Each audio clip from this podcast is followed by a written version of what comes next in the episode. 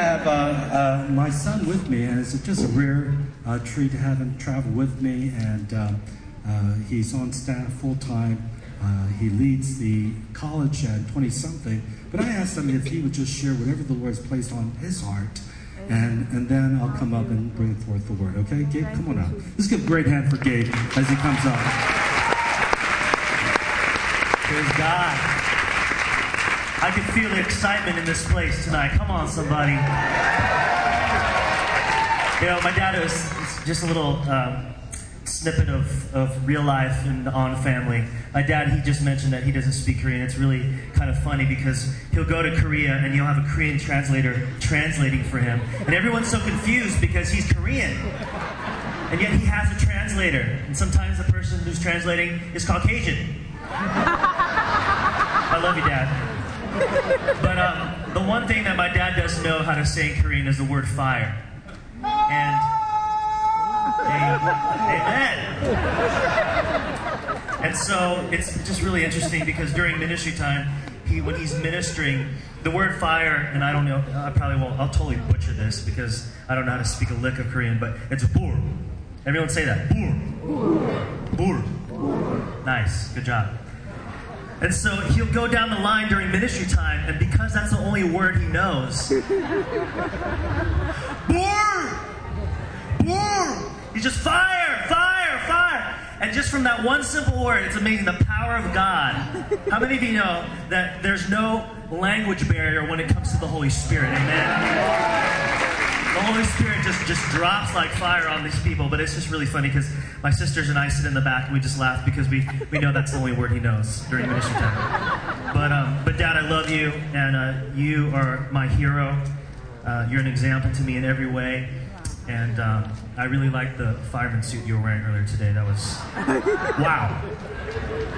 Can I just be honest? Can I just wow? Um, that was anointed and hilarious at the same time. But I love it. We keep it real. We keep it real at Harvest Rock Church. And I felt tonight, you guys are just you just keep it real. That's what we say. We keep it real. Amen. And that's how Jesus wants us to be with him. I just had a brief word that I just wanted to share with you. And I was going to share a little bit about, about my testimony, how the Lord brought me to this place. But I felt like the word of the Lord, um, and Pastor Charles just totally hit on it when he came up. But the word of the Lord is that, that uh, he wants to take you guys on a shopping spree tonight. And I, I, please, please understand me, okay? I'm still learning how to walk in the prophetic. It's, it's still something that I'm learning how to exercise in ministry. But I felt like the Lord say tonight, I want to take my people on a shopping spree. And this is what I mean by that. Um, a little, little bit of uh, a background story. My family loves to shop, okay? Can I keep it real with you guys? In fact, my dad loves to shop, all right? If he's not at church, he's at Nordstrom. Come on, somebody. All right? Just keep it real. Let me just keep. I mean, did you see the shirt he's wearing tonight? It's banging. It's hot. All right? Look at the jeans I'm wearing. There's holes in it. That's not because of style. That's because of wear and tear. Okay? So, but, my, but I have three younger sisters, and every time someone compliments me on my clothes, I always have to defer to them because they pretty much dress me. I get hand me downs from my sisters basically. Um, yeah, they're my three younger sisters. They hand their clothes down to me. That's how I get changed every day. But no, my family loves to shop. My dad loves to shop. There's nothing wrong with shopping. I'm just totally joking around. But I felt like what the Lord said tonight is He wants to clothe you with new clothes. Tonight. Many of you have been wearing garments that have been worn down, like my jeans. Maybe some of you have, you're feeling the burden of, of fear and discouragement in your life. And I felt like the Lord say, I'll place those old clothes with new clothes tonight. Amen. How many of you want to go on a shopping spree tonight? The Bible clearly says, I was reading in my quiet time this morning in Isaiah 61, that He literally wants to clothe us with a garment of praise. He wants to clothe us, clothe us with salvation. And so if you feel tonight that you've come in and you feel just worn out, Maybe some of you have felt like, man, I'm just discouraged, or I've just been, I feel like I, am just in fear or in intimidation. The Lord wants to replace that with His praise, with His salvation. With his love, because the Bible says the perfect love casts out what? Fear. Amen. So I just can I just pray tonight? Can I just do that before my dad comes up? Can I just pray that he clothes us with new clothes tonight? Heavenly Father, I thank you that you are already in this place before we got here. Your presence is strong. We love your presence, Lord. We love your glory. Lord, I thank you that when we come into alignment with you, and when we come into apostolic alignment, Lord, it's you literally clothe us with salvation. You wrap us with the garments of praise. Lord, I pray for every person tonight who has come here feeling that they've, they've been worn out, they're tired, they're weary.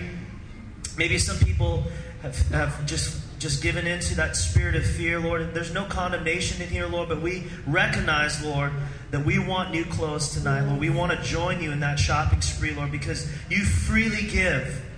You freely give, Lord. You're the giver of life. You're the giver of breath, Lord Jesus. And Lord, I pray right now, Lord God, that you would replace every old garment with new garments in the name of Jesus. Would you just even just symbolically just just picture Jesus wrapping new clothes over you right now? Would you just picture that? It's time for the new. The old is past and the new has come. Lord, we proclaim your word that he who the Son is set free is free indeed. We proclaim your word that says that perfect love casts out all fear. We proclaim your word that says we are to cast our cares upon you, to take upon your yoke, which is light and easy. But we make a conscious choice tonight to clothe ourselves with you, Lord, to clothe ourselves with your humility, with your grace, with your hope, with your life, with your love, God. But we lay aside anything that would hinder us. Lord, as we come into tonight on the first session, Lord Jesus, Lord, if there's anything that we need to deal with in our hearts, Lord, we just lay that aside right now. Lord, we just, Lord, if, if some of us, I feel like there's some of you, He wants to clothe you in purity and righteousness tonight. Yeah. He's looking for a pure and spotless bride. And you've come tonight and you're saying, Abba, I feel like I need to renew my first love with Jesus. He literally wants to wrap purity and righteousness around you tonight. Lord, we just want to be sensitive to your spirit, Lord. We want to do what we see the Father do. We come before you tonight, Lord Jesus. I feel like some of you are discouraged, and He says, I want to clothe you in my joy tonight. The morning may last for a night, joy comes in the morning. We thank you for your joy. We thank you for your life.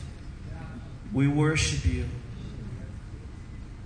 And we say tonight, the old is gone and the new has come. Say that. Say, the old is gone and the new has come. We worship you. Thank you, Jesus. Amen. Thank you for letting me share. Now for the real stuff.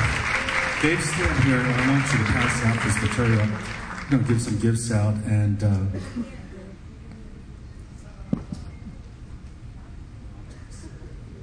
thank you. How many of you want some free material? All right. Because I love the gift of giving. I really appreciate that. And Charles and Ann, and wherever I go, the churches God blesses are churches that are giving uh, and very generous. And God's a generous God.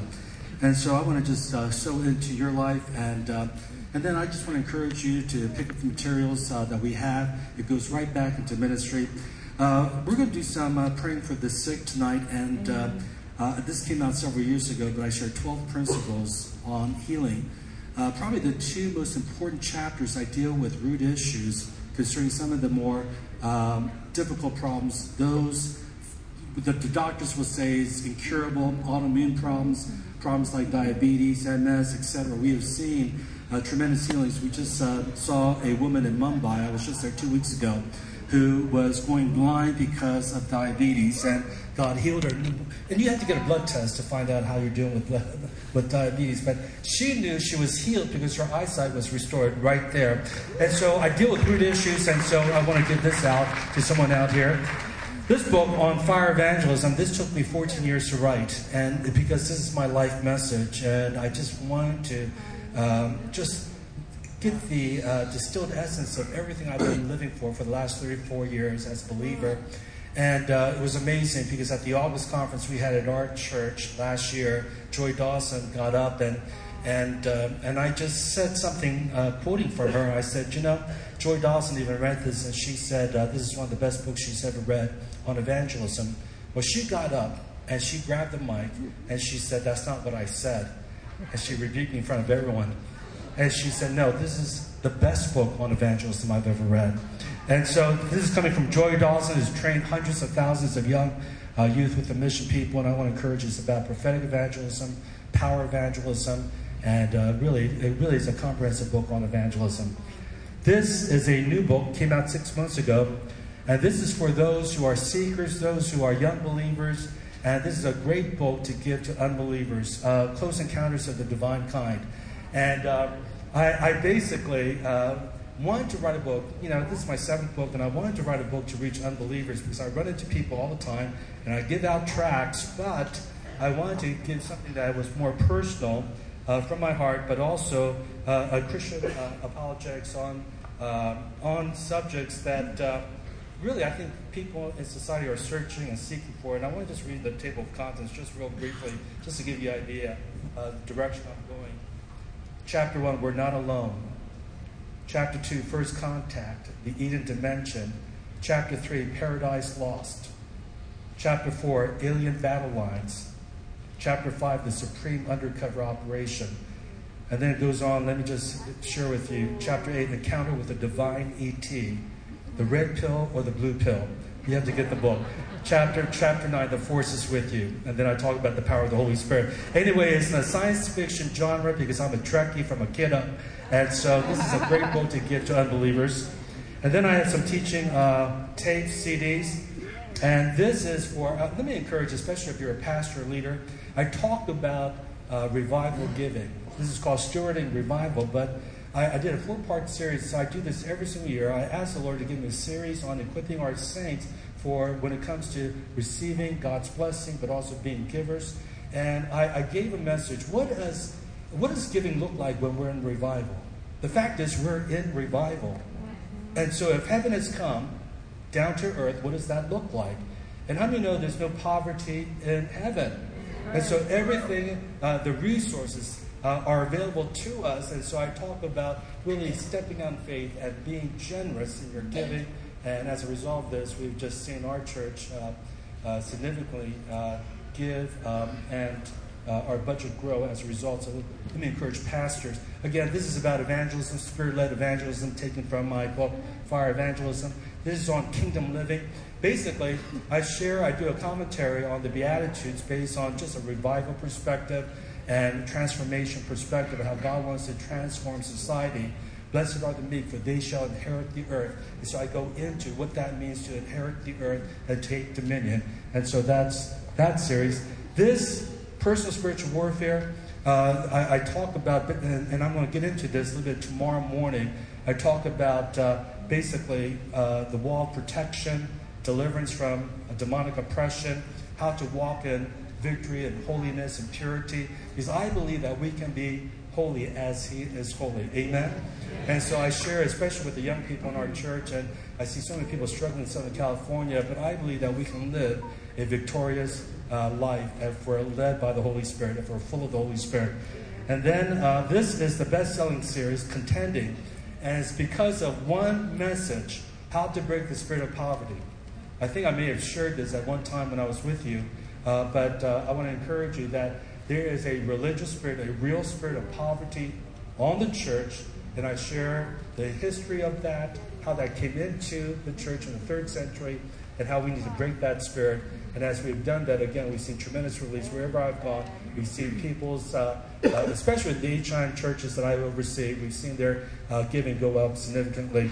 And then along with that, this is the second best uh, teaching uh, series that has sold um, the great transfer of wealth. Let me know that God's ready to release the great transfer of wealth. From Isaiah 60, Haggai 2 7, Isaiah 61, it goes on and on. And, and so I talk about positioning ourselves for the great transfer of wealth. So, Gabe, why don't you pass this out as you're prophetically led, as you're learning how to step down prophetically? Just go ahead and give it to those that you feel led to give. And I'll pass this on to Charles. Can I give you uh, this mic?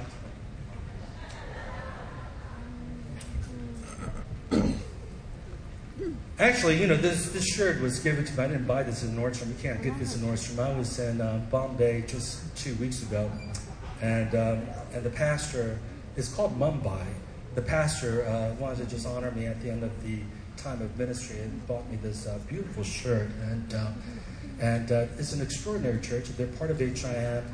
They're located right in Bollywood. Bollywood is the Hollywood of, of India. I don't know if you know this, but India produces more movies than any other nation in the world.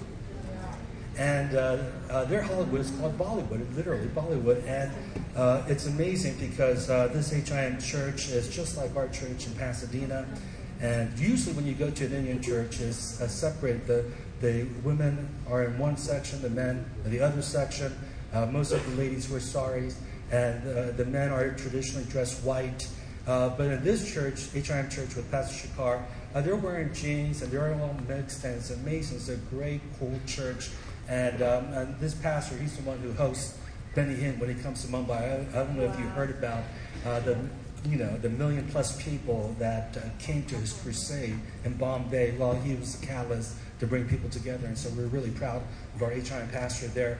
But it was amazing because when I was there, I was just there for uh, two days and I did a healing service. And, and I shared with you one of the people that got healed. Uh, she was a diabetic and her eyesight uh, was restored. But then there was an 11 year old boy. And to be honest with you, I don't know how blind he was.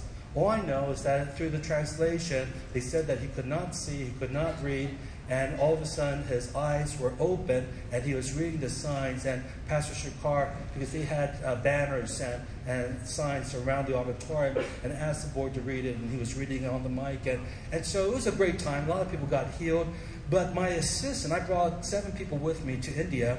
My assistant, John Der, who is uh, Chinese American, uh, born in China, a brilliant kid. He's going into law school. I mean, he scored uh, top of his class, and he's applied now to Harvard, Yale, and Georgetown. And, and so uh, here's this brilliant guy who really got blasted by the Holy Spirit just recently.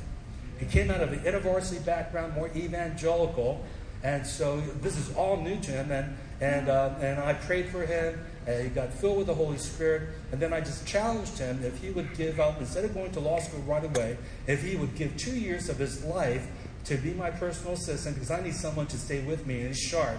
And I said, Would you be willing to give two years of your life and forego law school until so I could train you? Because I wanted to disciple him as well. And he said, Yes. So here he's with me in India, and he's seeing these people getting healed, and he's been seeing this as he's traveled with me. But one of the things they began to cry out to God and said, God, I want to see the, a blind person get healed. I've never, you know, I, I see Pastor Che praying for people, uh, but when I pray for people, I mean, people have gotten healed when he's prayed for them. They go out under the power of the Holy Spirit. But there's been a number of blind people who have gotten healed since he's been following me, and yet he's never prayed for anyone who was blind uh, get receive sight. And so that was a particular prayer uh, request that he was asking the Lord while he was in India. Well, I had to fly out of India and joined Georgian in Israel because we did an incredible conference in uh, Bethlehem and then in Jerusalem. And so I left the team in India, and one of the pastors uh, uh, planned a, a, village outreach to a Hindu village with around 900 uh, uh, people that lived in this village. And I mean, it's really like out of the Jungle Book because they have live wires around the village to protect them, protect them from wild uh, elephants that would run through and would stampede the village unless it had the protective wire. And so, um, and so our team is preaching, and it so happens that the chief of this village is totally blind. And there's this milk film over his eyes. And so John had been sharing with uh, the team, saying, you know, I see Pastor Che, he prays people get healed who are blind. I want to see a blind person get healed. So the guy who is like the senior guy there with the team, he is preaching and he says, Well, John Deere, if you want to see someone uh, get healed, why don't you start with the chief right now and pray for the chief to get healed? And he says that publicly in front of all the people after the chief welcomes everyone. And so John Deere is put on the spot. He's up in the front with the chief in front of all the people who are there to, to listen to the gospel presentation. And so he's just saying, yeah, and he has zero faith. I mean, he says, Oh God, what am I doing up here? But he is stuck. And so he begins to lay, uh, you know, he puts his hand on the chief's eye and begins to pray. And it's just soaking him. I mean, he, you know, he's just there for a few minutes, just soaking him. And, and so Roy begins to preach. And, and then finally, after praying for him, he just puts his hand down And sure enough, when his hand drops, the chief is totally healed. He can see the film is gone, the milky film is gone. I mean, this just two weeks ago. And, and, and John Gurr got his prayer request answered. God used him to heal a totally blind person. It happened to be the chief of the village, and he preaches, and the, the, the chief says, "Listen, this Jesus is real, and I'm gonna and say we're all gonna become followers of Jesus Christ." I mean, that's a great altar call. And the village to it's just amazing.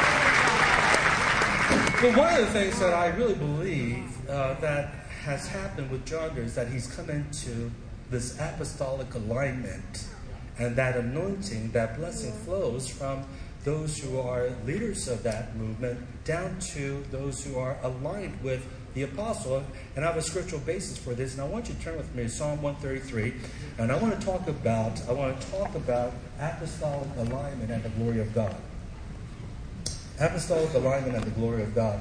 And this is a message that is relatively new on my heart. The Lord just really gave this to me in the beginning of this year. And I do want to say that this is a very significant day today. I'm talking about today, Wednesday, this day, the 5th of March. Because we had Chuck Pierce with us exactly 38 days ago. And he gave a prophetic word and he said, uh, Something's going to shift in America 38 days from now. And. Uh, and so I immediately got my calendar and I said, what's going to happen 38 days from now? And I realized I'm going to be at Life Center at Firestorm on Wednesday night, opening up 38 days exactly from that prophetic word. And so I want you to be in faith. Something's going to shift and the words that my son gave about new clothes, whatever, you're going to be clothed with love and joy and peace and righteousness. But I believe something's going to shift for you, and I believe that God's going to align you. And I want to share that word. Alignment is a biblical word, and we're going to look at the uh, Greek word that talks about alignment in a moment. But let's look at this very familiar psalm, Psalm 133. And uh, the Bible says, Behold, how good and how pleasant it is for brethren to dwell together in unity, and that's brothers and sisters to dwell together in unity.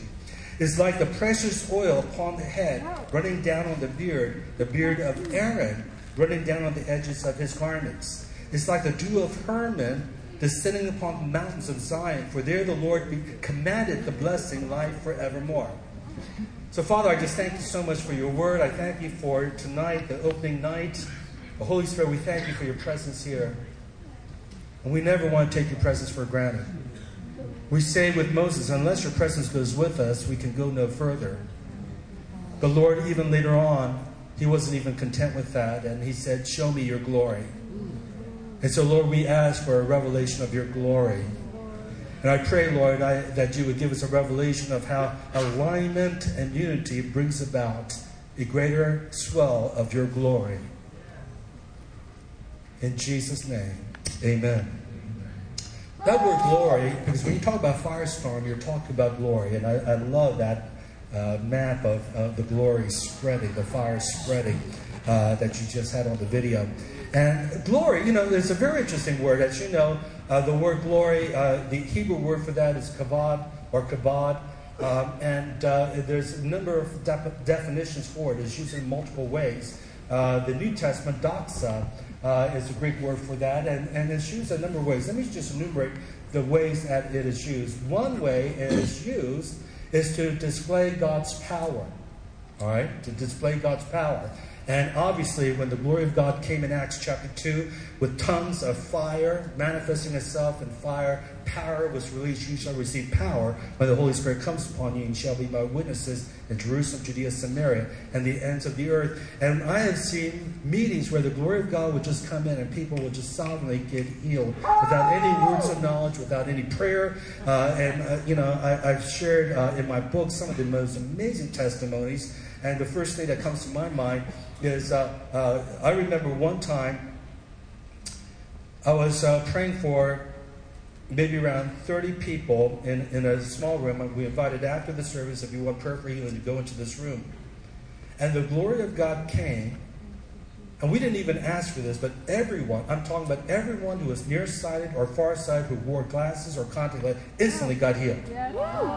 You know, we were they were there for different reasons. They were there for back problems, uh, they were there maybe for cold, whatever. I don't know.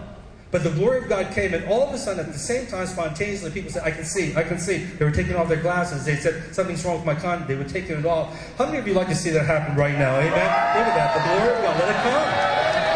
Just amazing things. Uh, my dear friend Bob Beckett, uh, the pastor of the dwelling place, was highlighted in the, uh, uh the movie uh, or the documentary Transformation 1 with George Otis Jr. Uh, he is highlighted because he was the pastor of the dwelling place that experienced revival and transformation in that city. But a lot of people didn't uh, know that he was 80% deaf in both ears at that time. And he had invited me to come and do a healing service. And right in the middle of my preaching, God opens his ear. No prayer. The glory of God came, and he just could immediately hear.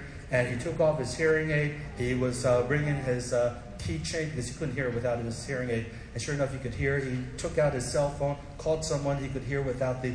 And so, right in the, he starts to weep right in the middle of the service. And he comes up to me on the platform and he says, Che, God opened my ears as you were preaching. No prayer, no words of knowledge. The glory of God came. And he says, uh, I can hear now, and I want to give you a souvenir. Here's one of my hearing aids. I'll keep the other one as a reminder of what God did. Give Jesus glory and praise and honor. And so that's what we want to see God's power displayed. That's one definition for glory. Another uh, definition for glory is where God reveals by His Spirit a revelation of His nature and character. Uh, when Moses says, Show me your glory, he says, I will allow my goodness to pass before you. Isn't it interesting? Of all things you could say, you could say, I'll let my holiness pass by you, or my righteousness, or whatever. But he says, My goodness pass by you. Then he says, I'll show mercy to whom I want to show mercy. And God is a God of love, goodness, and mercy. He is a good God. That's why the Bible says Jesus went about doing good and healing all who were oppressed of the devil in Acts 10 38.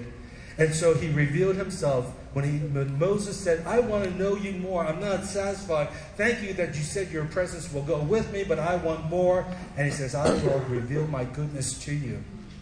I think we need to have the scales ripped off of our eyes that we can have a revelation of God's goodness in our lives. God is a good God. Amen.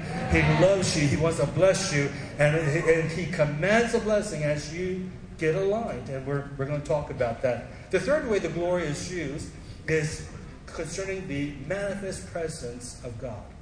All right? The manifest presence, the unusual, luminous, manifest presence of God. Uh, it can be form of a cloud, like he revealed himself, like, for example, in Second Chronicles chapter 5, as the worshippers uh, were dedicating the temple, the glory cloud came, and they could not stand because, and they could not perform their services because the glory had rolled in, but was manifested in the cloud formation. In fact, God said, I'm going to reveal my glory to you, and I'll lead you by a cloud by day and a pillar of fire by night. Again, firestorm is a manifestation of glory. That's what we're after. All right? And so God is saying, I will reveal. And so there's been times that, and I, I want to prophesy something. I, I, I believe, now, I know you have a fog machine, so do we at our church. It's not casting, uh, I'm not against any of that. But there's been times in our meetings where it will be so thick we could not see in front of us. And uh, I remember one time we were at Mott Auditorium, and there's an old barn that we had that seats 3,000, and we had five nights of protracted meetings, and it was so thick. And, and my rationalistic mentality was, oh, I know what's happening, because you know, in Southern California, you're near the coast, and so the fog does roll in, just like in San Francisco. It's always cloudy. And I said, there must be a natural fog that came in and is now, with the doors open, Mott Auditorium, uh, the fog has come in. And so, but it was so stunning that I, I got up out of my seat, went outside to see if there was foggy outside. It wasn't. It was crystal clear. Yeah. You could even see the stars. Yeah. I mean, you know, that's a miracle in Los Angeles because of all the smog and everything. And, and, and then you go into this building again, and, and it's so thick, full of the glory of God. I'm sure you've had manifestations like it. Gold dust gems. I mean, there was a season for us where the gold dust would just come, feathers, everything. And, and, you've experienced all that, but I'm talking about the manifest presence of God, the glory of God manifesting Himself. the, the manifestation of His glory, uh, His kavod, being the weighty presence of God where you can't even stand because of the presence just pressing you down. I, I remember, I remember, uh, and I, I share this in my first book, Into the Fire. And, and, so, but I remember this comes to my memory where um, one, uh, there was a gang member from Las Vegas. She was Korean, and uh, her mom didn't know what to do with her. She was 15 years old, going on 30. She was a drug addict. She had come this close from being shot in the forehead. She had just bent down when the, the, the, the gun was fired and went right over her head. And, uh, and her mom knew that she was in trouble, so she sent her to Los Angeles uh, to be uh, taken care of by her sister. And so her, uh, this woman, this young girl named Lisa, her aunt, attends our church. So she brought her to one of our nightly meetings that we had at that time. And she was wearing gang clothes, and, and you know she was she didn't want to be there. She was just forced to be there because her uh, aunt made her come. And I remember she was sitting like third row, right over to my right, and she just had her arms folded, just waiting for the meeting to be over. And I now I knew I had one unbeliever in the whole service, okay? And so, you know, I'm an evangelist, and so I am going to share. If I know there's an unbeliever there, usually people or believers come to be refreshed in a renewal service. But I preached the gospel. I was preaching at Lisa, sharing my testimony, how God delivered me out of drugs. And, uh, and then I gave an invitation. And people responded, but not Lisa. And so now it's time of ministry. We're ministering to one another. And so uh, uh, finally, I, I have a chance to break away from the line, and I go up to Lisa personally, and I said, Lisa, what did you think about uh, what was going on? And she said, You know, I heard this when I was a little kid, and I'm not interested. And I said, Well, I, I, I understand. But can I just pray for you? I have learned some of the most difficult, hard people that when the power and the presence of God comes upon them, it just uh, again, it breaks something. Satan has blinded the eyes of the unbeliever, 2 Corinthians 4 4. And we have seen Buddhists, Shintoists, we've seen people who are very, very difficult to reach. When they experience the power of the Holy Spirit, they open up and they experience the reality of Jesus, and their hearts are open to the gospel. So I, I wanted to do the same thing with Lisa. And I said, Can I just pray for you? And she said, Well, you can do whatever you want to do. And she was really, really flippant and, and just rude. And so I just said, okay. And so I didn't even touch or lay hands on her. I just prayed from a distance. I said, Lord, just reveal yourself to Lisa. That's all I prayed. The moment I prayed that, the Holy Spirit came upon her and she started to manifest and she started to get drunk. and start and, and she wanted to laugh, but she didn't want to give me the pleasure that she was re, re, responding to this simple prayer that I prayed. And so she put her hand over her face like this. And she's trying to laugh, but she doesn't want to. I mean, she wants to laugh, but she, she doesn't want to laugh in front of me. And, and, so now this is this is bizarre because you're talking about an unbeliever getting drunk and being you know with holy laughter, okay? And and so I'm I'm all, I, I, I'm theologically struggling as I'm ministering to her, but I, I just say, Lisa, that's the Holy Spirit. That's joy. God's given you the gift of joy. Go ahead and laugh. It's okay. And then finally, she got the permission. She removed her hand and started to laugh, and she could not stop laughing. And, uh, and then know, I did what uh, we normally do. I prayed this very deep theological prayer. More. Exactly, more Lord. I just said, more Lord, give her more. And here's what happened as I said, More Lord, she fell to the ground speaking in tongues. No catch catcher, no usher. Boom, she hits the ground. And she was heavy. She was like 250 pounds. Okay, she was a big girl. And boom, she goes down speaking in tongues. And I'm saying to myself, okay, I need a verse for this, Lord. I need a scripture for this.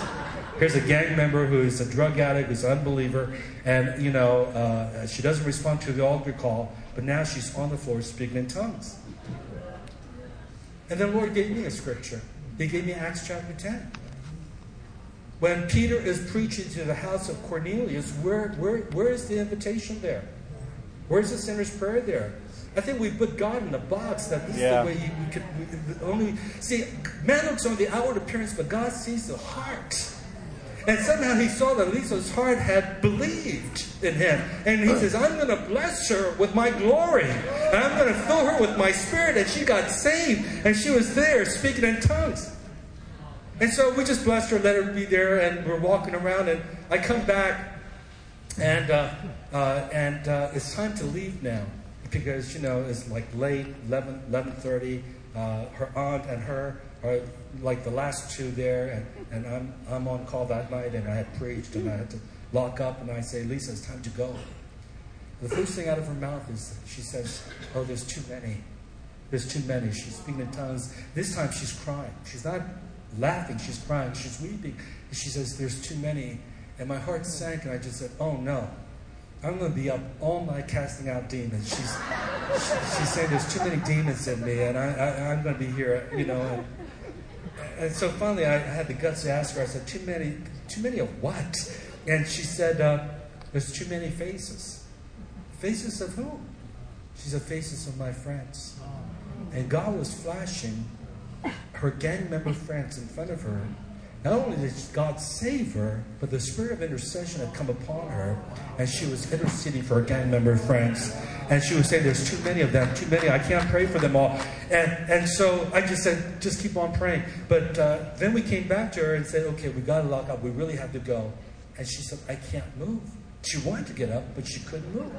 It wasn't because she was, I mean, I had the ushers, we all tried to lift her up, but she, the glory was so strong, we could not. And so she was pinned there for the next eight hours. And the next day when we came back, I mean, we went home and went back, and we came back, she was still there. Same spot. and, and she was so transformed she looked like a, a little girl now. I mean, she looked like she was 15. I mean, God, how I mean, we're changed from glory to glory. Amen? And when the presence of God, the glory of God comes, so we're talking about the manifest presence of God, the weighty presence of God. The last way to use the word glory is the word honor, synonym for honor, and it's used in worship to give Him glory, to give Him honor and worship as due Him. And, and how many of you are hungry for more glory? How many of you know that Bible says we're going from glory to glory?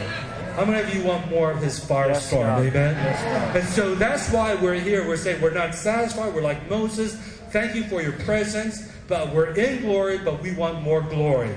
We're going from glory to glory. It's just like we had rain, but we are asking for more rain. Zechariah 10 1 says, Ask for rain in the latter rain. Very interesting prayer. When it's raining, ask for more. Ask for rain while it's raining.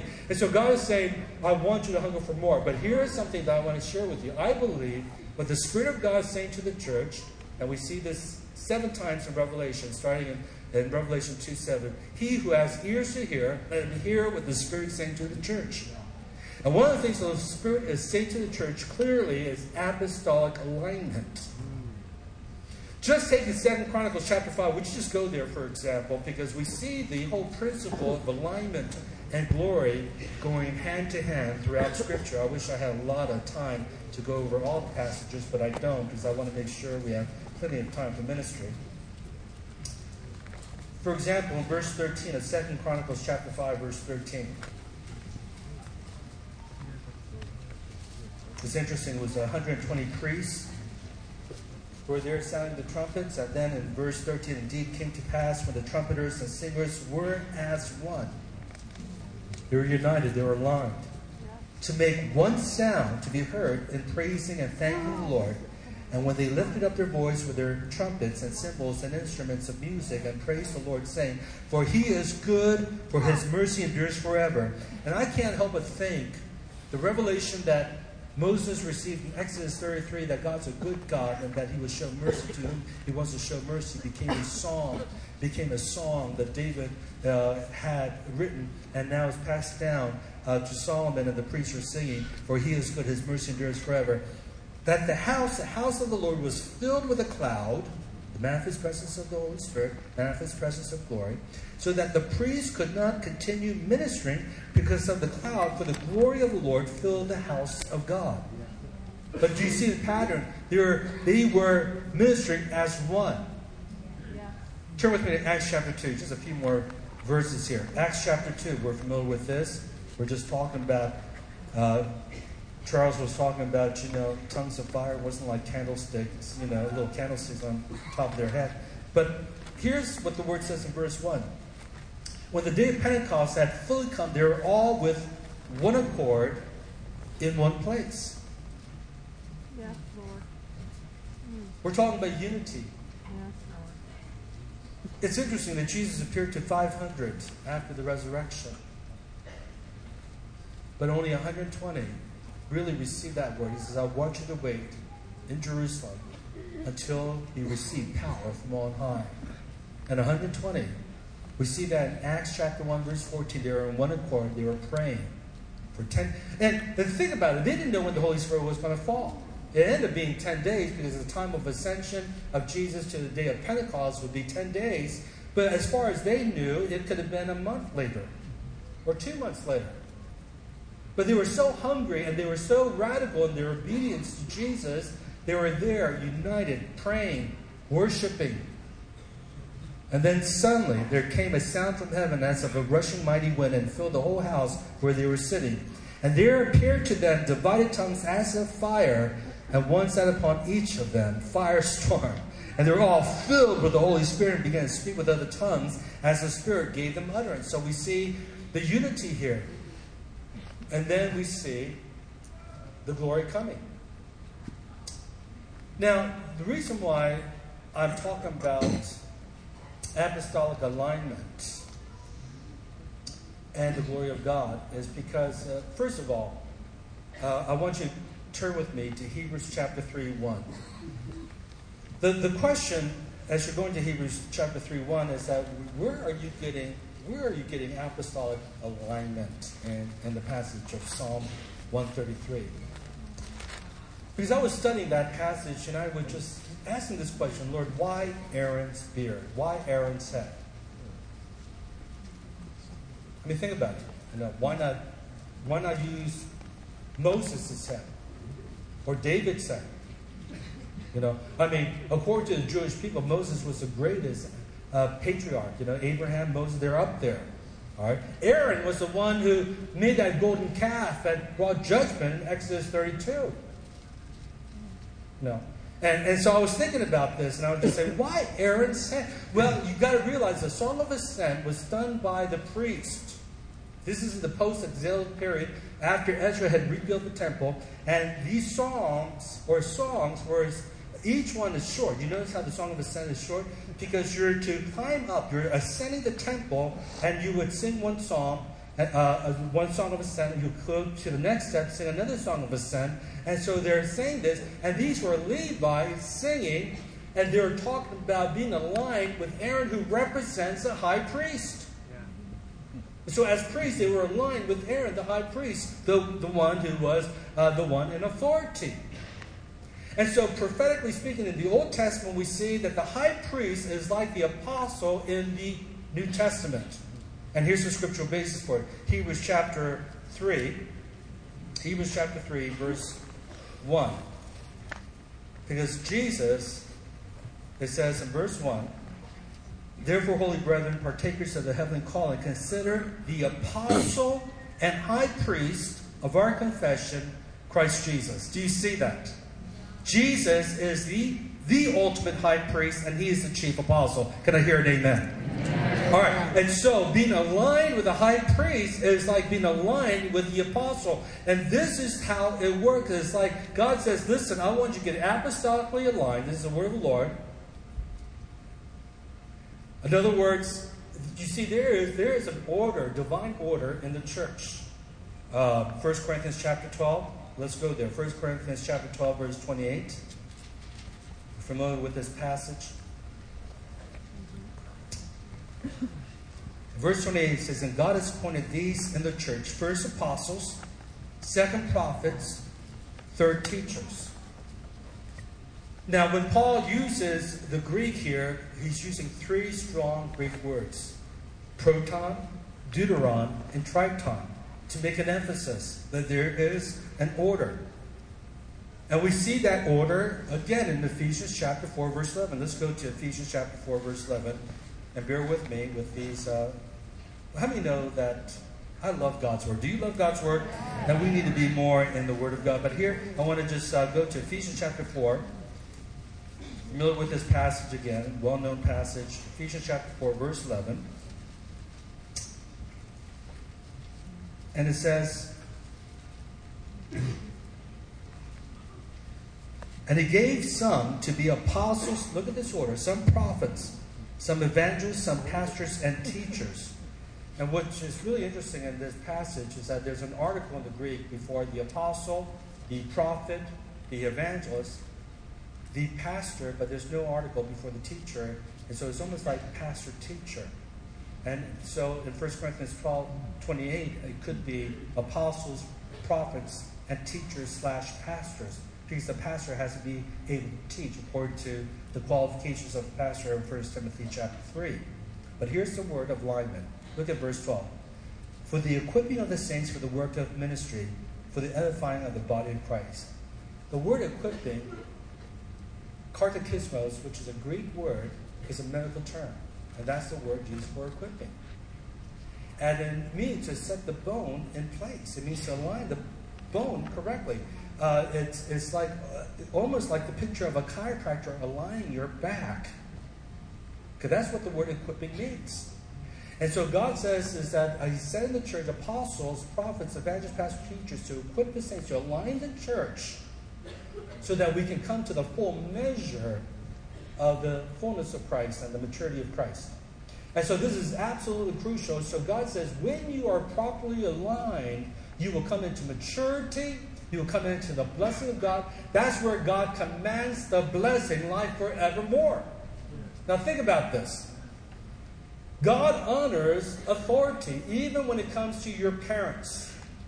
What does the word say in Ephesians chapter 6, verse 1? It says, Children, obey your parents in the Lord and I, that phrase in the Lord is very important because if your parents is a drug dealer and they're asking you to sell drugs on their behalf, you don't have to obey that because that's not in the Lord, all right? Obey your parents in the Lord. Then it says, honor your father and mother that things will go well with you. How many of you want things to go well with you? How many of you want the blessing of God? And that you will live a long life on the earth. It sounds like Psalm 133. That that's where God commands a blessing, life forevermore. Now, isn't that interesting that when you honor, when you're in line with your parents, you honor your parents in the Lord, that the favor of God will come upon you, the blessing of God will come upon you, and you'll live a long life on earth. Now, that's a very strange verse to be added there. At least it is to me when I first read it, I said, why would God? Some of us don't want to live long here on earth. We want to just get to heaven as soon as possible. You know what I'm saying? I said, Lord, I just had one try after another. Beat me up, Scotty. Take me home. And some of us have that. You know, we wanted, if we could taste. But here's the thing God's will is that heaven be here on earth. God's will that you have life and have it abundantly. We've been praying for 2,000 years, Thy kingdom come, Thy will be done on earth as it is in heaven. Now think about it. When we get to heaven, there's no cancer, there's no sickness in heaven. And so God's will is on earth as it is in heaven. There's no aging in heaven. And I have a theory. I have a theory. Those who are in the glory of God, in the presence of God, they are they have a longevity of life. They have health. You all know.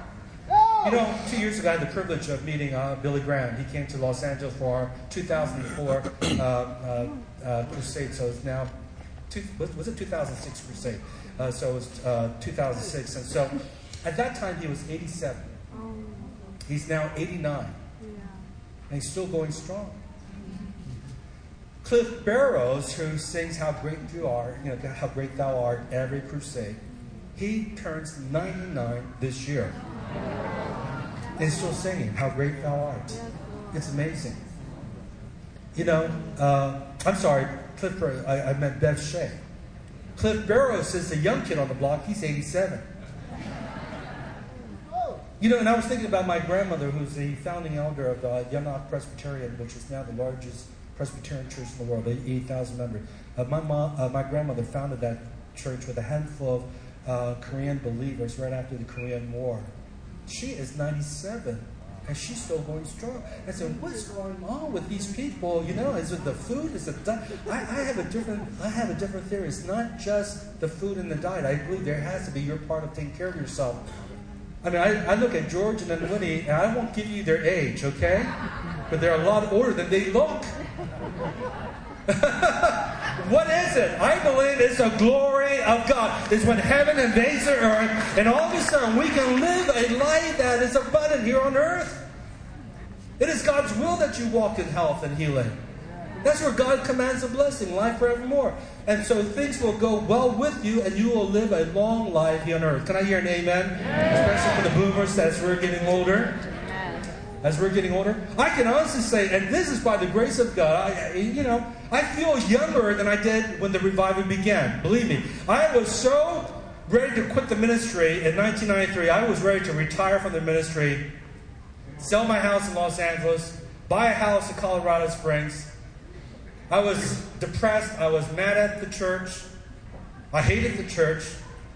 It's just like the mom who to her son, You need to go to church. I don't want to go to church. You need to go to church. I don't want to go to church. I hate the church. Son, you have to go to church. Besides, you're the pastor. I was one. Of, I was that person. And and and so you know, uh, you, thank God for the visitation in 1994. It saved my life. And we've been in this river and this uh, uh, glory for the last 14 years. And I want to say that, but God has more glory for us. We're going from glory to glory. Amen. Give him praise for that. Give him glory for that. But he says, I want you to be apostolically aligned. I want you to be apostolically aligned. And so, being aligned with uh, Aaron, the high priest, it's like the oil coming, the glory coming, the anointing coming upon his head. It's like the dew coming upon Mount Hermon. Where is Mount Hermon located in the geography of Israel? Uh-huh. It's in the north. It's at the very top. Again, from the head down to the mountains of Zion. And Jerusalem being the highest point in the southern part of the geography of Israel. See, and that's the way it works. And it says, I'm going to begin to touch. And I'm saying this listen, just hang in there. You are waiting for your breakthrough, but I want you to know the apostles are getting their breakthroughs right now. It's flowing down to your pastors and it's flowing down to you. You just hang in there, persevere, because the anointing, the glory of God's coming upon you. And you be like John who says, Lord, I haven't seen someone healed yet who's blind, but I'm going to continue to contend because I'm claiming the anointing that is flowing from Pastor Che will come down to me. Yeah. See, he's like Elijah. You know, I want that double portion. And so that's what God's doing. But he's saying, listen, why? Because he wants his church to be united. Because Jesus said, Father, I pray that they would be one, that the world might believe that you sent your son. Now, he, the great harvest is coming, and I want to close with this now. In January of this year, Chuck Pierce uh, hosts an annual conference in Dallas, Denton, actually, a suburb of uh, Dallas, uh, getting the year started right. Over 4,000 people were there. And I believe that Dutch Sheets gave the word of the Lord. He gave a message, and I can sum it up in three statements. And this is what he said 2008 is a year of apostolic alignment for the great transfer of wealth for social transformation. Let me say that again. 2008 is a year of apostolic alignment. Get aligned right. Have your heart right with your pastor. Have your heart right who is your apostle. Find out who your apostle is. Get aligned. For the great transfer of wealth for social transformation. Now, where's that in Scripture? Well, it's interesting. Whenever the glory, because if there is alignment, there's glory. Where glory is mentioned is also in context of the great transfer of wealth. Not, in, but in a lot of passages. For example, Isaiah 60, verse 1 Arise, shine, for your light has come, and the glory of the Lord has risen upon you. Nations will come to your light, and kings to the brightness of your dawn. And then in verse 5, and the wealth of the nations will be brought to you. In the context of glory, God says the wealth of the nations will be brought to you. Now, I want you to turn with me to Haggai chapter 2. Now, this is very important. And we'll close with this verse, and then we're going to pray for the sick and do some uh, fun things uh, will receive tonight's offering too. Uh, Haggai, which is before Zechariah, before Malachi, but Haggai chapter 2.